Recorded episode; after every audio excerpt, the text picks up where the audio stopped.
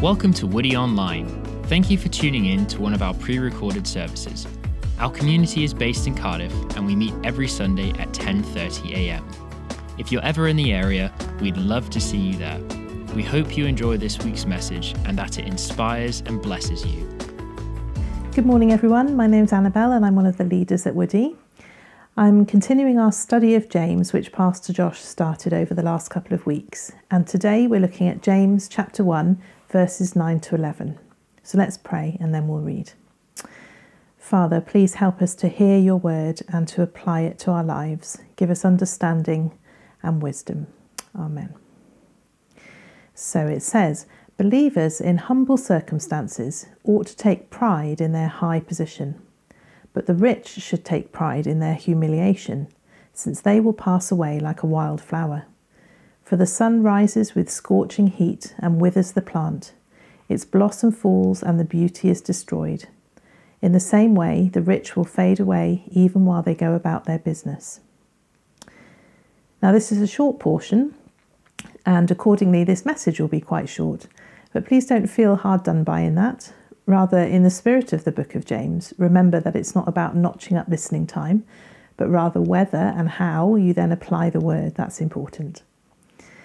So, last week, Josh was talking about the preceding verses relating to trials that we go through and considering them joy. And this follows on from that, but it's specifically relating to wealth and the trials of having or not having wealth. It is a bit of a tricky passage, so let's unpack it a bit first. So, firstly, let's note that verse 1 talks about believers in humble circumstances. So, we're definitely talking about people in the church. Humble circumstances could mean things like status, but the following verses make it clear that it's talking about wealth here. The church of Jerusalem was poor. There was no middle class back then. You were either rich or poor. And these guys were persecuted, and therefore they were poor. Now, whether the rich person in verse 10 is part of the church or not is unclear. It doesn't refer to them as a believer, and there are differing opinions in the commentaries. Perhaps it's ambiguous because there probably weren't a lot of rich Christians then, but there are now, and the word continues to speak to us today. I don't know. But I will try to consider it from both angles. But before we go any further, let's just think are you rich or are you poor? We can probably all think of people better off and worse off than ourselves. But I would say that the majority of us, compared to the world standard, are rich. Let's bear that in mind as we continue. Then, the end of the little passage, verse 11, is a quite a poetic description of transience in Palestine, it was common to have a beautiful bloom of flowers that then fell and withered really quickly in the heat. So, this will have been quite a familiar picture to them. So, on first reading of the passage, what feels the most incongruous to me is all this talk about taking pride. Surely we aren't supposed to be proud. Well, this isn't quite the same emphasis. It's not really talking about arrogant pride that we're warned against elsewhere. For example, when it says pride comes before a fall in Proverbs. But rather, it can be translated as boast about, as in when we boast in Christ, or even rejoice and be glad in. And what we see is that James is saying that both the rich and the poor can rejoice, be glad, boast, or be proud about their position. It's for different reasons, but we are all able to take pride in our financial position one way or another. If you're poor, you can take pride in the fact that you have a high position. If you're rich, you can take pride in your humiliation. Now, more on what both of those might mean in a minute, but it's worth stating here that we are all sinners saved by grace. And it's quite freeing, really, to hear that our wealth position is in many ways irrelevant. It doesn't matter whether we're rich or poor, we all stand before Jesus needing saving. Money is not the God of us, Jesus is. But what does it mean? What's it talking about? If you're poor, you have a high position. Well, we see throughout Jesus' teaching that the kingdom is a topsy turvy one. he tells us that the last shall be first and the first shall be last. I'm also reminded of the story of poor Lazarus, who was taken to an exalted place in heaven after his death. In actuality, we all hold a high position by grace if we're believers. Romans 8, verse 17 says, Now if we are children, i.e., children of God, then we are heirs, heirs of God, and co heirs with Christ, if indeed we share in his sufferings, in order that we may also share in his glory. But the poor do have a special place in God's heart. He continually tells us throughout Old and New Testament to speak for them, defend them, and look after them.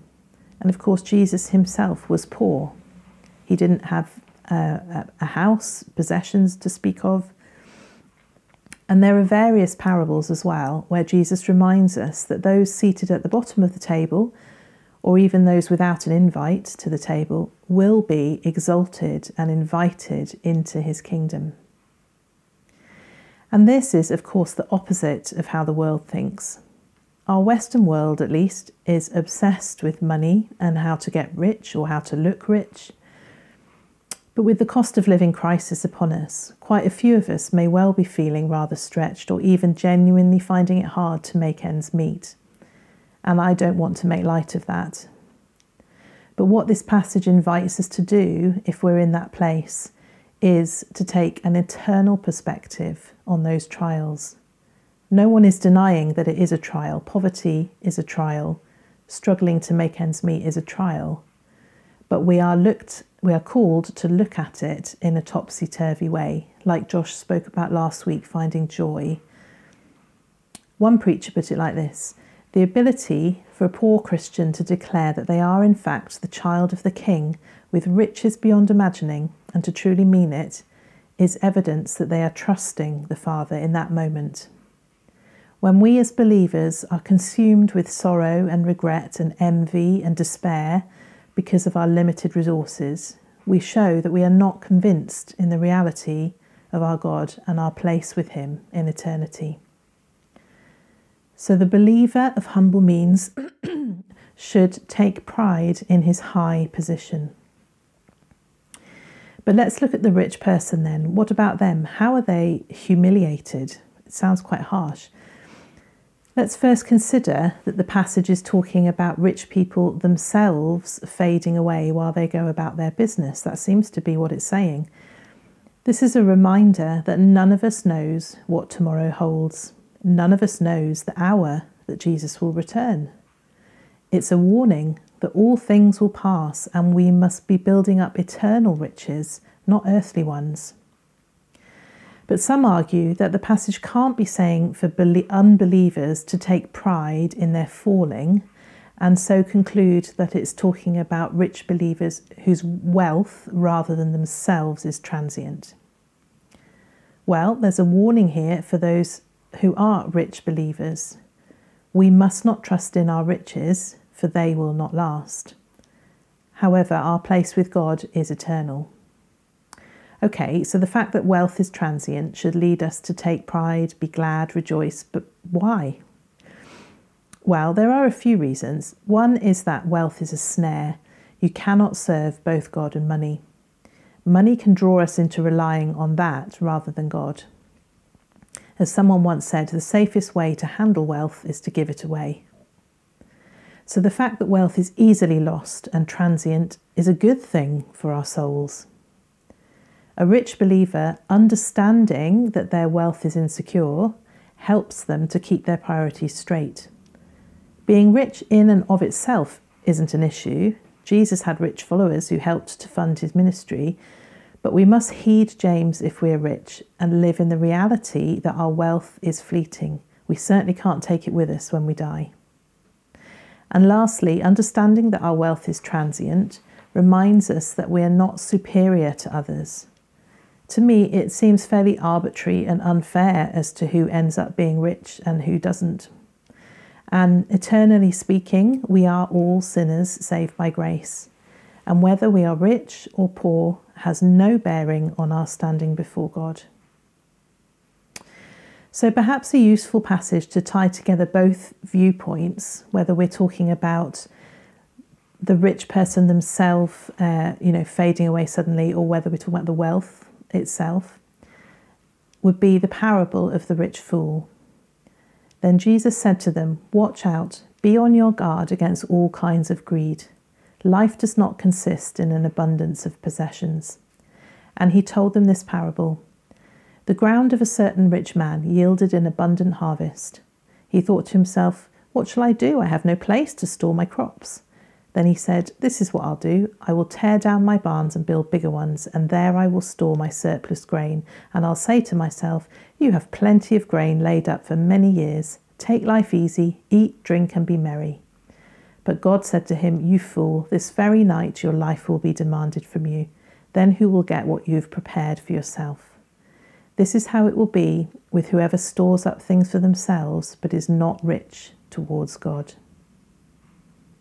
That's really sobering, isn't it? It was the fact that the person was storing up for themselves, not being rich towards God, and then it can all disappear in the puff of smoke. So, remembering that most of us probably count as rich, the challenge I'll leave you with is this. When was the last time that you really came to terms with the fact that your wealth is completely insecure and transient? It could all be gone tomorrow. When you come to terms with that, can you then be glad to have had that realization, that humbling, and can you set your perspective on eternal things? And whether you're rich or poor, can you take the godly perspective and remember that none of us knows how long we have left on earth, and so wealth certainly doesn't matter. All that matters is our relationship with God.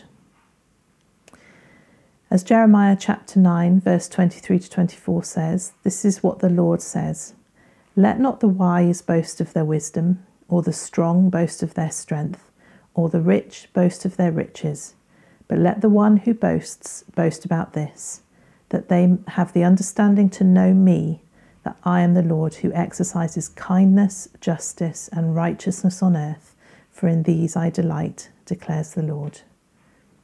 Let's pray. Father, I pray for each of us that that would be true of us, that we would boast in nothing other than our relationship with you. I pray that you would take the, um, excuse me, the words that I've spoken this morning, and that you would challenge us uh, accordingly. For those who are feeling struggling with their money, that you would reassure them about what you have for them eternally, and that you're with them and for those who are feeling comfortable, that you would help us all to uh, be humble and remember that none of that lasts forever. In Jesus' name, Amen. If you want to discuss any of this further, then please do get in touch, and uh, we look forward to speaking, seeing you again soon. Have a good week.